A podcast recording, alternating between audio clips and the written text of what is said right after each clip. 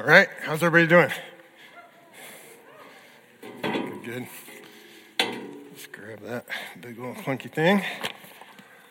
All right, so yeah, I'm Steve Nelson, and I'm one of the pastors in El Paso, Texas. Some of you may not even know where El Paso is.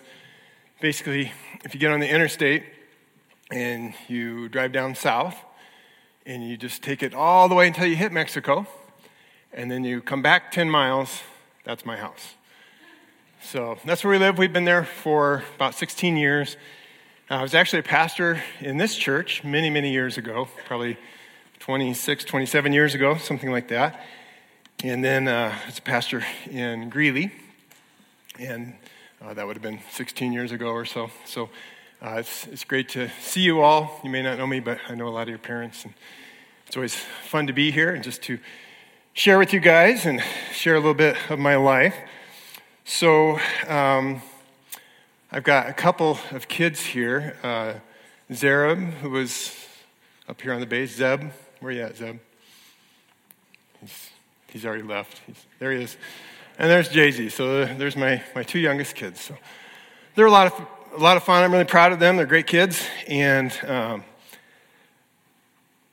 I just really have a heart for my kids, and I want them to do well, and I, I don't want them to make some of the same mistakes that I made in life. And you know, my heart for them would be that they would follow God, and that they would live good lives, and that they would just have an impact on this world.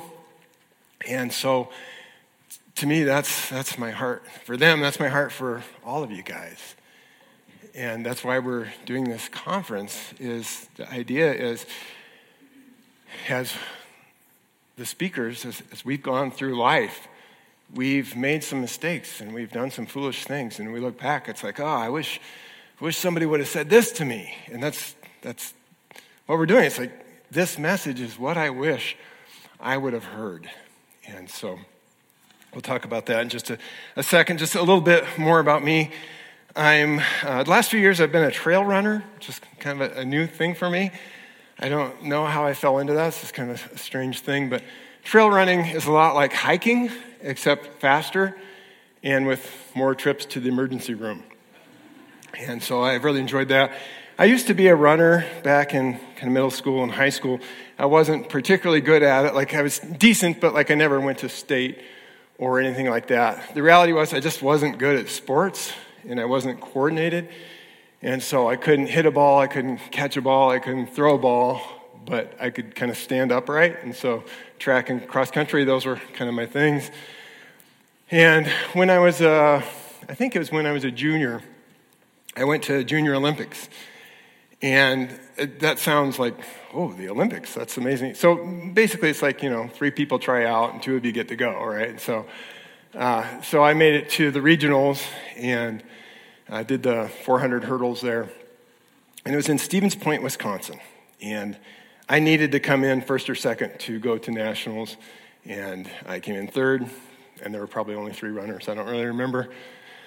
But, uh, but one of the things I remember while I was there is that the, the family that I traveled with, they took us around seeing the city a little bit. And there was this place that had these flower gardens. I think this is a picture of the place. And, and it was just amazing. I'd never really seen anything like that before. And we went through, and I was just like, whoa, this is so cool, so beautiful. I've never really been into flowers and gardening and that sort of thing, but I can appreciate, you know, it's, it's really pretty. And so I went back home to Council Bluffs, Iowa, and my parents had this house a little bit out in the country and there's a, little bit of a hill kind of behind our house. And so I thought it'd be cool, you know, I should just really make this beautiful and plant some flowers here. And so I started doing that, but you know, I realized that flowers are kind of hard to grow. And so I found that what really grew well without a lot of attention was thistles. And so I just bought a bunch of thistle seeds and planted the whole hillside behind my house. And then I uh, went off to college and spent some time there Came back four and a half, five years, and this hillside was just amazing. Just beautiful flowers everywhere, different colors. It spelled out Nelson on the hill, and there's a little path like through it all. And I just used to love to go and hang out and just enjoy the beauty of it all. And you guys probably know I'm lying that, you know, like, well, there's no way you're a runner, right? No, I'm just kidding. You, you know I'm lying about the flower part, right? Because it just doesn't work that way. You, you can't just plant thistle seeds and flowers come up. That just doesn't happen. It doesn't work that way. And you can't like plant a bunch of seeds even and then run off and disappear for five years and then come back and everything's this beautiful garden. It, it needs to be tended and worked and things. And, and that's what I want to talk about here today is the, the law of sowing and reaping, and it comes from this verse, maybe. There we go. Galatians 6 7, do not be deceived, God cannot be mocked. A man reaps what he sows. Or sometimes we don't use those words very much. So, so reap means to harvest, to sow means to plant. So if you plant thistle seeds, you get thistles. If you plant flowers, hopefully you get flowers. It might take a little more work, but that's the basic idea. And what I want to talk about is, is that concept. Big picture, is, it's the gravity of sin. And I don't think as a teenager I really understood the gravity of sin. I thought sin was just kind of, eh, it's no big deal, it doesn't really hurt anybody, and I can do whatever. And it didn't really work out that way. So let's pray. We'll talk about that some more. Lord, we ask that you would bless this time here. God, this is not a topic that's fun or funny or enjoyable. Nobody likes this. Uh, we don't really like messing up our lives either, though. And so I pray, God, that you would just help us to, to hear what you have here. I pray that you would help us to just kind of connect it with other things that we know about you, your love and your grace and your compassion and kindness toward us, but we would also just really understand your heart toward sin and the danger of sin. And God, that you would just change the course of our lives here today, in this talk, in each talk. God, that it would make a difference. So we ask for your blessing and pray all this in Jesus' name. Amen. Amen. Well, let me share just a couple stories about my own life. I, I, guess just big picture as a teen, you know, you're, you're about ready to kind of enter into adulthood, right? And so you're kind of dreaming about what that might look like. And for me, I think like most people, I thought, well, I'm, going to go off to college, I'm going to get a good job, I'm going to find a good wife, and I'm going to be married, and we're going to have this nice house, and I'm going to, you know, make a difference with my life. I'm going to give money to missionaries. I'm going to just have an influence in this world, make the world a little bit of a better place, and, you know, raise kids, and we're all going to be in the church and follow God. And, and that was kind of the picture that I had that you would think I would be making steps toward. And it, instead of planting those seeds, there were some other seeds that I planted. I, I think I felt like God's plan was kind of clunky and not very practical in experiencing the joy that I wanted in my life, particularly in the short term. And so I, I did some other things. I had a, a, girlfriend, and I won't go into the details of it, but uh, I was inappropriate with her, and we had a relationship that was not healthy and not good. And I thought, you know, like, oh, you know, I've never been liked before, and so it's kind of fun having somebody like you and to feel like you belong. And, and, and there was something that met a need in me there that I, I wanted. I didn't really want to do things God's way. I just, I just wanted to kind of grab this thing that was attainable to me. Uh, another thing, this is kind of silly, I guess, but I, uh, I didn't really get into like drinking and drugs and laced brownies or anything like that. Like, it just wasn't my thing. Um, it, but I didn't want to be like that nerdy Christian kid because I went to church every week or a couple times a week. And so, so the way that I fit in was vandalism. And so I'd go out with my buddies and we would smash mailboxes or steal things out of people's yards and stuff like that. And I don't know, it might seem kind of harmless in hindsight, but, uh, but yeah, th- those are just things that it didn't really fit with this dream that I had. I wasn't planting seeds toward this great life that I wanted, I was just throwing thistle seeds around. And I look at some of my peers, I think a good friend of mine, he, he had a girlfriend that he was being immoral with in high school and, uh, and they seemed to really like each other, but uh, man, things were not going in a good direction. And uh, he was a Christian. I'm, I do not know if she would have felt that she was at that time or not. I think of a, couple of people in my class um, who struggled with same sex attraction type stuff. And uh, just, man, that'd be really hard. It'd be really hard to have that as a struggle. We all have different struggles. And that'd be challenging. So, so anyway, we, we all planted seeds according to our flesh. We planted choices. We made choices according to the things that we wanted in the short term and thinking that that would maybe bring us some kind of satisfaction, some kind of joy. And, you know, it, eventually those seeds grow up, and you find out they're not quite what you were hoping they would be. They turn into the same thing that you planted, which wasn't what I hoped for at all. I wanted to plant my thistle seeds and get flowers. And so, you know, with my girlfriend, um, I think I felt obligated into a relationship that at some point probably shouldn't have gone forward. And We ended up getting married and marriage was kind of, eh, and then eventually things kind of fell apart, and I went through a divorce, and then I was crushed. And as much as I wanted to be loved, man, oh, the pain that I went through was so much greater than any joy that I received. And I remember seeing a TV show one time, was like Little House on the Prairie or something along those lines. And there were these mean little kids who had caught a turtle and they took it and they, they smashed it against a rock. And uh, that's how I felt. I just felt like this kind of the very fiber of my being had been crushed. And I knew, I, boy, I knew right from the get go. It's like, oh, I brought this on myself. I planted these seeds. And now they've, they've grown up, and this is what they grew up into. Yeah.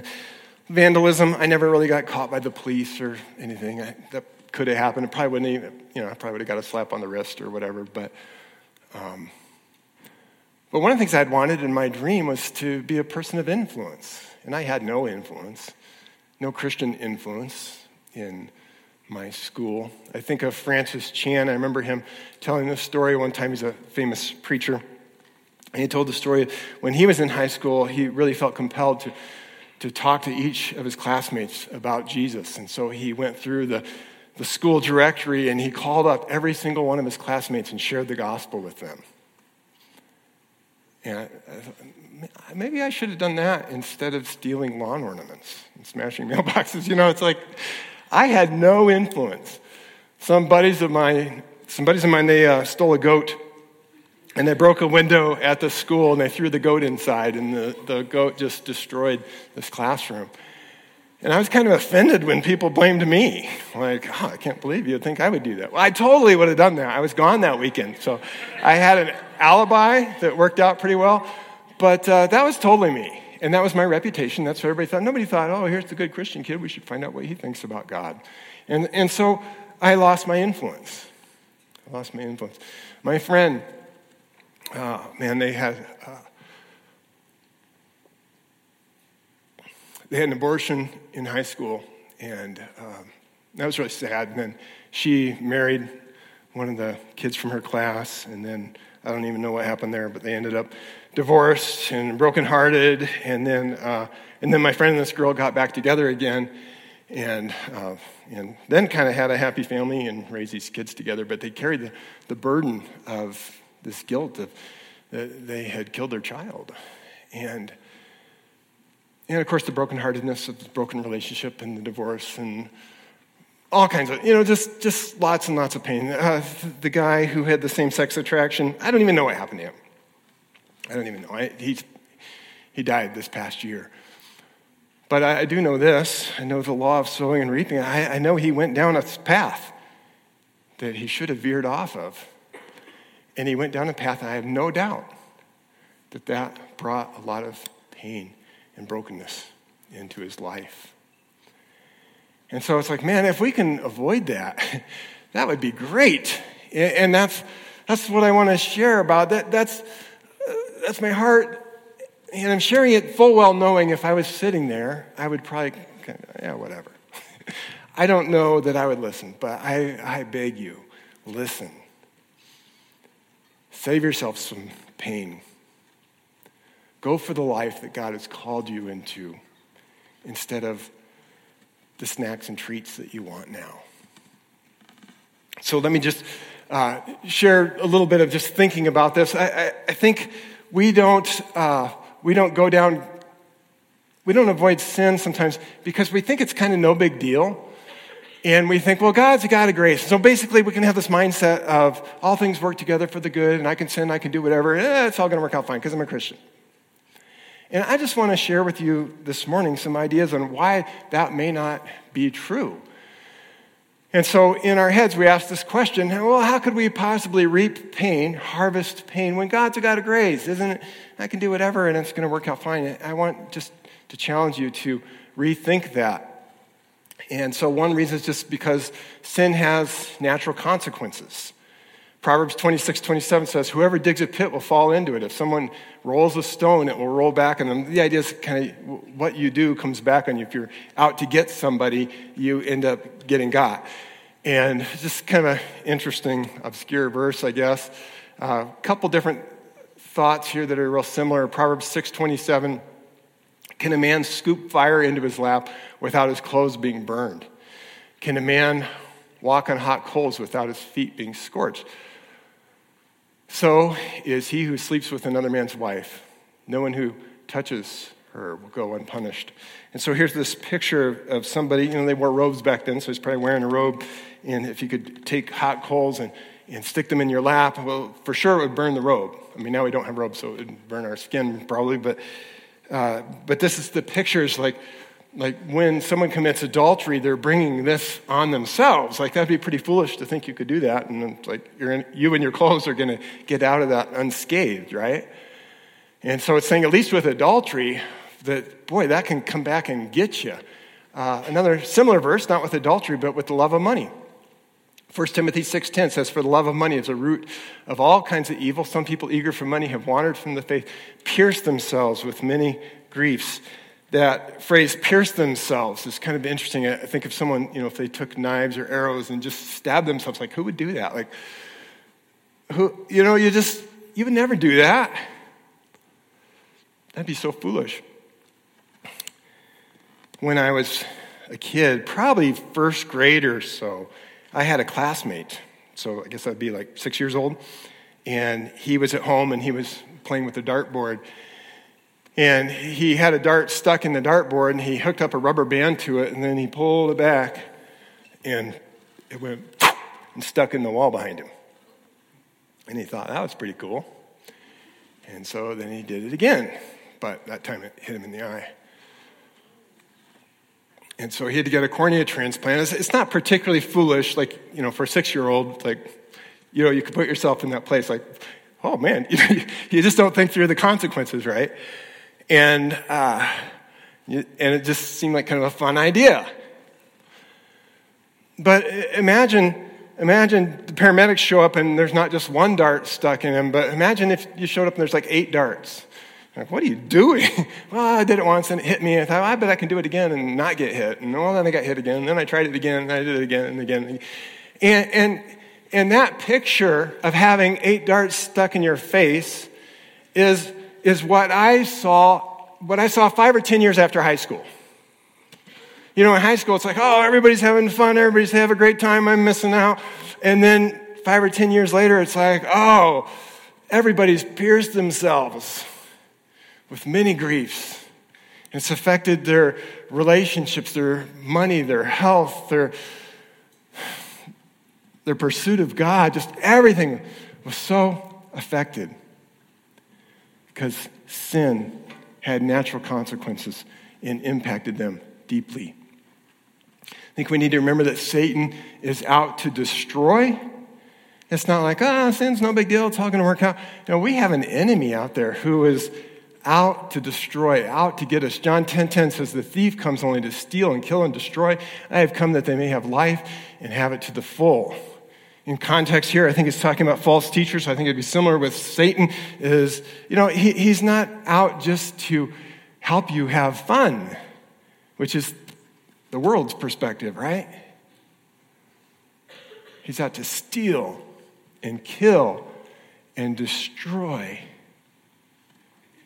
Oh man, that sounds horrible. 1 Peter 5 8. Be alert be alert. and of sober mind. Your enemy, the devil, prowls around like a roaring lion looking for someone to devour.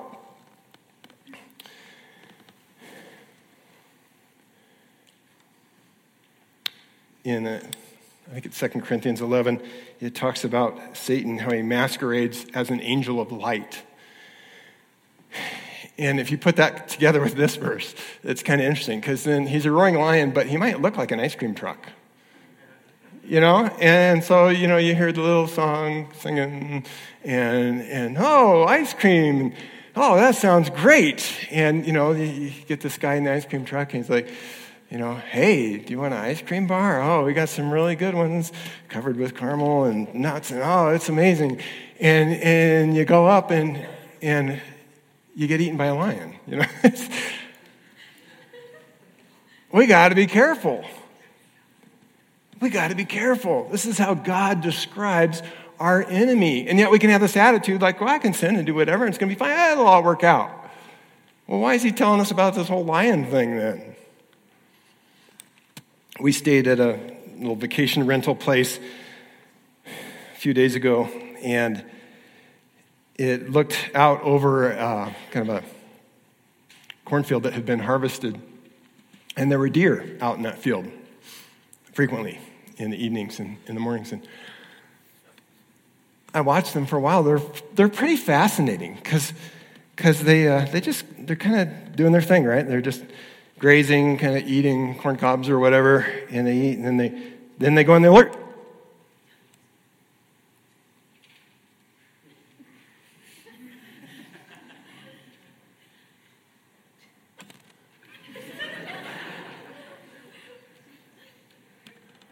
and then they'll eat and graze a little bit more.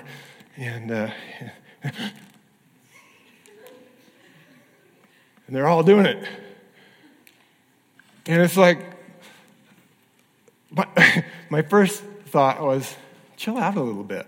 Like, enjoy life. You don't need to be on the alert all the time. It'd be really interesting to see a study like how often are they on the alert? Like, it seems like like 20% of the timers. That's crazy.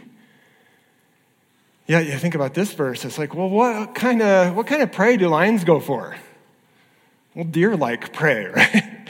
like gazelles and antelope and zebras and things that would be hard to sneak up on because they're always on the alert.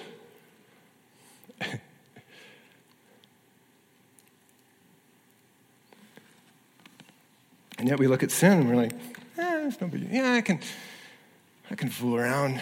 It's not gonna, not gonna cause any trouble. I, I can vandalize. I can do a few drugs. It's not really gonna hurt anybody. I can listen to false teachings. I can, you know, we can do all these different things, and we're not careful.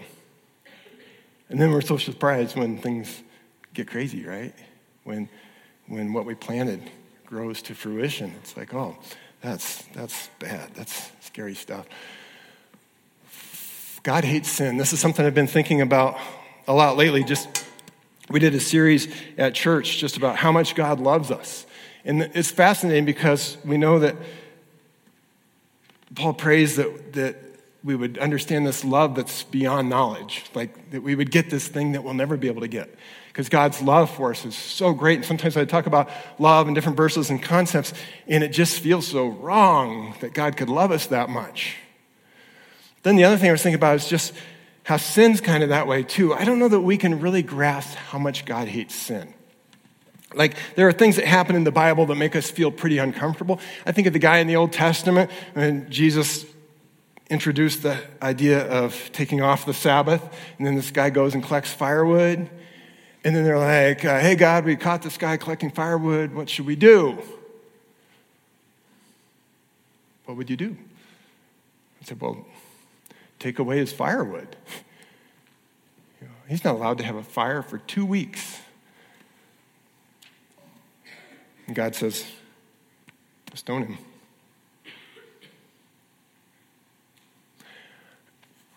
him. God's way more offended by that than I am. It's like, wow, that's really wild. God really hates sin. Or Adam and Eve, you know, they eat the forbidden fruit. Well, okay, kick them out of the garden for a little while. Or, I don't know, no more of that fruit. Uh, get a spanking. You know, it seems like there are some options here. And, and God says, okay, because you did that, then you're banned from the garden, which means you can't eat from the tree of life, which means you're going to die. The timer started, you're going to die, and you won't live eternally. And the same thing goes for all of your descendants, for all the rest of history. That's pretty strong. God really hates sin. And, you know, and you think of hell, and, and, you know, we try to wrestle with these things. We're not going to get it. We don't hate sin that much. God hates sin way more than we could fathom. And Yet he loves us. He loves us like crazy, way more than we could understand. And we got to hold those things in balance, I think. So let's uh, just look at some verses to think about this. this. These are all in the New Testament after the time of Jesus, in the age of grace, if you want to call it that. In Acts 5 3, Ananias has sold a field and he's donated some of the money to the apostles, a fair amount, I assume. And it looks really good. He's a spiritual guy. Hey, great, good for you. But he held back some of the money. And so this is what happens. As Peter said, Ananias, how is it that Satan has so filled your heart that you have lied to the Holy Spirit and have kept for yourself some of the money you received for the land? Didn't it belong to you before it was sold? And after it was sold, wasn't the money at your disposal? In other words, you could have done what you wanted. You could have brought a portion of the money. Just don't lie about it is what made you think of doing such a thing? You've not lied just to human beings, but to God. When Ananias heard this, he fell down and died, and great fear seized all who heard what had happened. God killed him. He lied, and God killed him. His wife came home, and they said, Hey, is this what happened with the money? she's like, Oh, yeah. And she died too. God killed her. Now, I don't think that when you lie, God's going to strike you dead. But I think this new phase had, had come into existence where Jesus existed. Okay, now we're in this phase of grace, and, and God made an example out of them. Saying, I want you guys to be serious about sin. And so when they sin, he struck them dead. A lot like maybe the guy that collected the firewood. I don't think all firewood collectors were probably killed. But it's, it's a statement. It's like God's saying, I'm still very serious about sin. And these things make us very uncomfortable, but I, I just want us to understand God really hates sin. That's what we need to take away from this part of the message. Uh, let's go to the next verse. 1 Corinthians 5.11, um, talking about somebody who's sinning in the church. It says, But now I'm writing you that you must not associate with anyone who claims to be a brother or sister in Christ, a Christian, but is sexually immoral or greedy, an idolater, a slanderer, a drunkard, or a swindler, do not even eat with such people. What business is it of mine to judge those outside the church? Are you not to judge those inside? God will judge those outside. Expel the wicked person from among you. So, uh, you know, you think about the New Testament, what, what, what are the main teachings? What are the things that we really need to get? Well, Jesus said the most important commandment was that we would love God with our heart, soul, mind, and strength. The second most important commandment was that we would love our neighbor. The new commandment was that we would have a special love for one another. Special bond, special commitment to each other. And now God's saying, but if someone sins in these ways, cut them off. Don't even eat with them. Why? Well, like I said, God hates sin way more than I understand. I can't give you a great why. I can kind of be like, well, you know, because it's harmful. And, you know, I, I, can try to kind of explain it, but I, I just want to point out God is very serious about this. We can argue the details, but I think we'd have to agree God is very serious about sin. So much so that we could cut somebody out of our friendship, out of our fellowship, because they won't repent, because they're holding on to sin. And that's not the way God wants his church family to be. 1 Corinthians 11 deals with communion. And it says, For those who eat and drink without discerning the body of Christ, eat and drink judgment on themselves.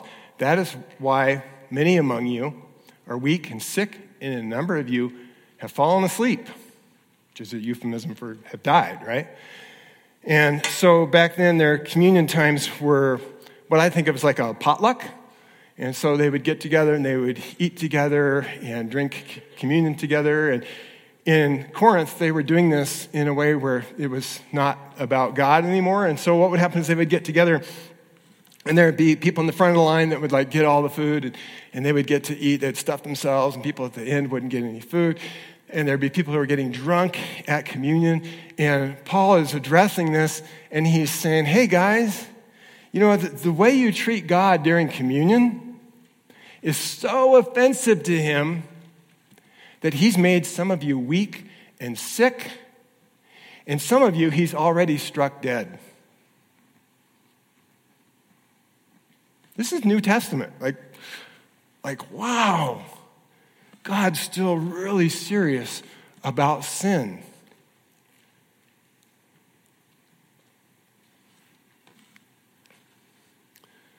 Let's go to the end of Scripture, Revelation 19. It's one of the last few chapters of the Bible. Powerful passage. As I saw heaven standing open, and there before me was a white horse, whose rider is called Faithful and True. With justice he judges and wages war. His eyes are like a blazing fire, and on his head are many crowns. He has a name written on him that no one knows but he himself. He's dressed in a robe dipped in blood, and his name is the Word of God. The armies of heaven are following him, riding on white horses and dressed in fine linen, white and clean. Coming out of his mouth is a sharp sword with which to strike down the nations.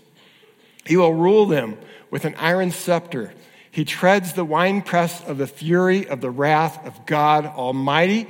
On his robe and on his thigh, he has this name written King of Kings and Lord of Lords. Oftentimes we think of Jesus as that picture, he's the, you know, kind of the shepherd, the good shepherd, and he has the little lamb over his shoulders. That's a great picture of that God loves us more than we can imagine. But this is a different picture, right? This is a picture of, of Jesus bringing judgment upon sin that he hates and that he cannot stand. And oh, man, he sounds serious. He's not holding the lamb. In this passage, it talks about how it says, He treads the winepress of the fury of the wrath of God Almighty. Whew, that sounds crazy. Uh, so, a wine press obviously is, is when they crush grapes, right? So, they're making wine. And so, they take a bunch of grapes and maybe mechanically they might crush them some way, or they step on the grapes and then grape juice flows out the bottom. And this passage reminds me of another one earlier in Revelation, Revelation 14, verse 18, it says, Still another angel who had charge of the fire came from the altar and called in a loud voice to him who had the sharp sickle. Sickle is like a, a curved blade that you would use for harvesting or cutting down weeds. Says, Take your sharp sickle and gather the cluster of grapes from the earth's vine, because its grapes are ripe. The angel swung his sickle on the earth, gathered its grapes, and threw them into the great winepress of God's wrath. Why is he so mad at grapes? They were trampled in the winepress, and blood flowed out of the press, rising as high as the horses' bridles for a distance of 1,600 stadia, about 184 miles. So, so we see blood is what's coming out of the wine press. So, what are the grapes? They're people. God is pouring out his wrath on these people, and, and figuratively, he's throwing them into this wine press, and they're getting stomped or crushed until blood is flowing out. And it, it's, it's making a river of blood that's roughly five feet high. And I don't know how wide it is. I don't know if it's like the Poudre River or the Mississippi or the Missouri or, or, or, what this looks like. So let's just, let's just take a little triangle. So let's say it's five feet high and it's just a triangle like this. I think that makes an area of like 14.5 square feet. If we took 14.5 square feet triangle and we took that for 184 miles, we could calculate how much blood is in that river. And there's like 1.3 gallons of blood per person thanks to Google. That makes about 81.4 million people being thrown into the wine press and being crushed and stomped and blood pouring out. Best case, with a river this wide. God hates sin.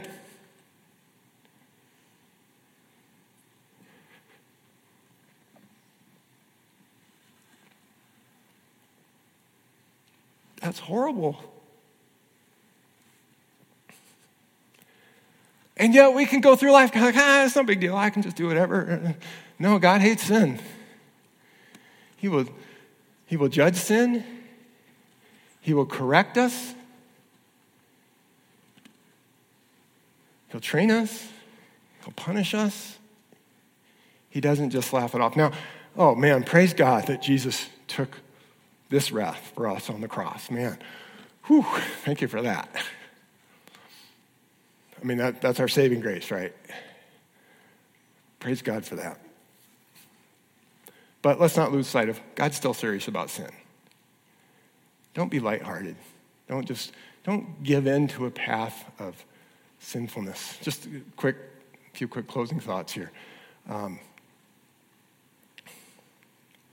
takeaways. One, just set a course of following God. Sow good seeds. I think we could have the picture of like, whoa, I need to obey him because otherwise he's going to strike me down. And that's not the takeaway that I would want for you here today. I think of Jesus when he's, he's like, come follow me. Come follow me. He's tender, he's humble in heart. He has a good path for you and trust Him with your life. You have, you have this dream. It might be the same as God's dream for you, it might be very different, but, but follow Him. Jesus is like, hey, come follow me into this life. I, I have your interests in mind, I have good for you. Just like a parent has good in mind for their kids. The kids don't always like it, but the parents usually have a much better plan than the kid might have. And so I would encourage you to, to think about that.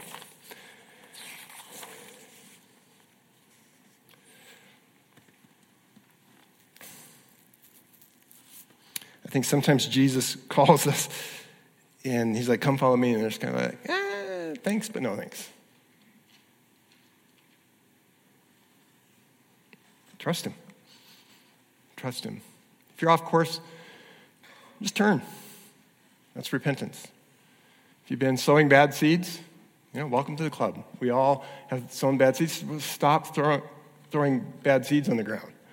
Stop these choices that are going to put darts in your face. Trust Him, follow Him, sow seeds according to His path. Confess your sins to God, confess your sins to others. I think a lot of, a lot of kids in high school, I think I was maybe this way a little bit, but you know, there's kind of this, if you picture a little kid running through the house and they're ready to go outside to play and they run through the house and smack open the screen door and they run outside and it's like, yeah. And I think a lot of kids in high school, they kind of do that and they're, they're, they graduate and then they run. They're running from their parents, they're running from God, they're running from what's right, they're running from the rules that they've been given, and they slam open the screen door and they run out, and then a lion eats them. Ate one of my kids,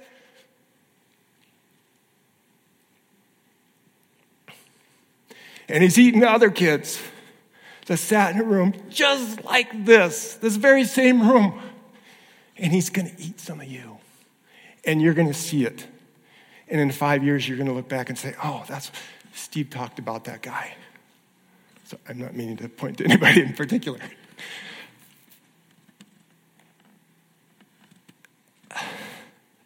This message sucks. I get it.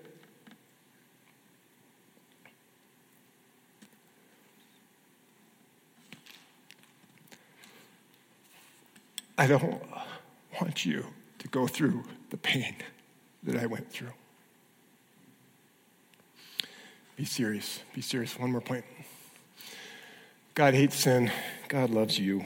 You know, there's lots of grace for the repentant, for the humble, for the faith filled. One of my wrestles with this message is I, I, look at our teens in our youth group, and they already struggle with so much guilt. I, I don't want to put more guilt on you. Man, you're following God. You're fighting the fight. Good for you. You're losing the battle sometimes. Things aren't going well. You make some bad choices. That's part of fighting the fight. But don't set a course where you give in and you give up and you're like, I'm just going to let the flesh win. That's what I'm talking about. Do not do that. You will die.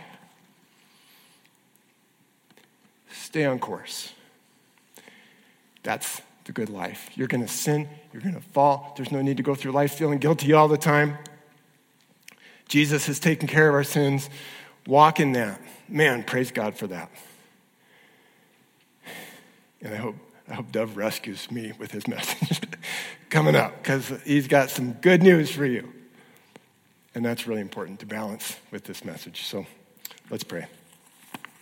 Oh, Lord, I, uh, I just pray that you'd work on our hearts. Again, I know if I heard this message when I was in high school, I probably just would have gone in one ear and out the other yet it's so important to me now.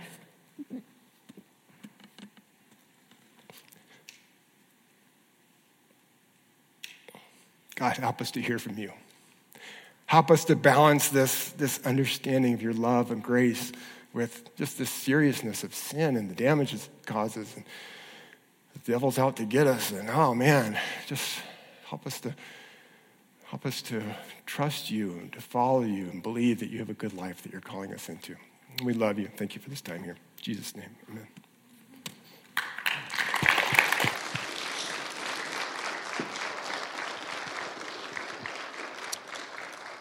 Okay, thanks, Steve.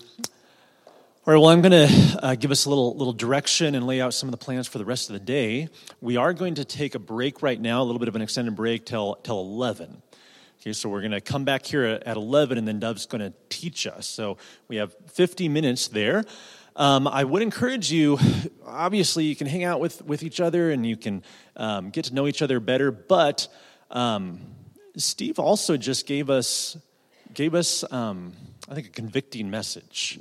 And, um, and I imagine some of you may feel, feel that. I, I think it could be Holy Spirit conviction. And so, if you want to take some time over this next 50 minutes, um, you could go for a walk outside or just find a little little nook somewhere in the the uh, the building and just process with God and say, God, God, where do you want to to take me um, from this? I think that'd be great as well. Um, but just a couple couple other things. Uh, number one. We, um, we, have done this the last few uh, winter teen conferences, but at the end of this afternoon, we're going to have a, a Q&A time just with all four teachers are going to be up here and, and really you can you can ask any question that you would like. Could be related to what they share um, but it could be something else just something that you're maybe wrestling with about god and so we just want to encourage you to ask any questions that you have and you can write them down over at this table so there's some note cards there and some pens so just write down your questions put them in that little basket and then we'll we'll try to answer them up here late this afternoon Okay, so um, so again, Dove is going to start teaching at 11, so try to be back here at 11. After that, we're going to break for lunch at noon, and from noon to 2, we're going to eat and then just, just have some free time again until 2. And then in 2, we're going to come back here, we're going to um, worship a little bit more, and then Greg Miller is going to teach us. And I think Greg especially is going to, going to, going to bring us some of what, what Steve was just mentioning there at the end, um, the, the antidote to to the uh, to, to, God's wrath, really. Um, so. Uh, so we're gonna gonna worship, and and Greg's gonna teach us, and then after that we're gonna have a little break, and then do our Q and A, and then at five we're gonna break for for lunch. We have some pe- or dinner. We have some pizzas coming, and um, and then we'll do, we'll do dinner and free time until 7:30 this evening. And so I'll remind you of those things as we go along. But now let's go ahead and take a break um, until 11. Again, write down questions and drop them in the basket if you have them. Thanks.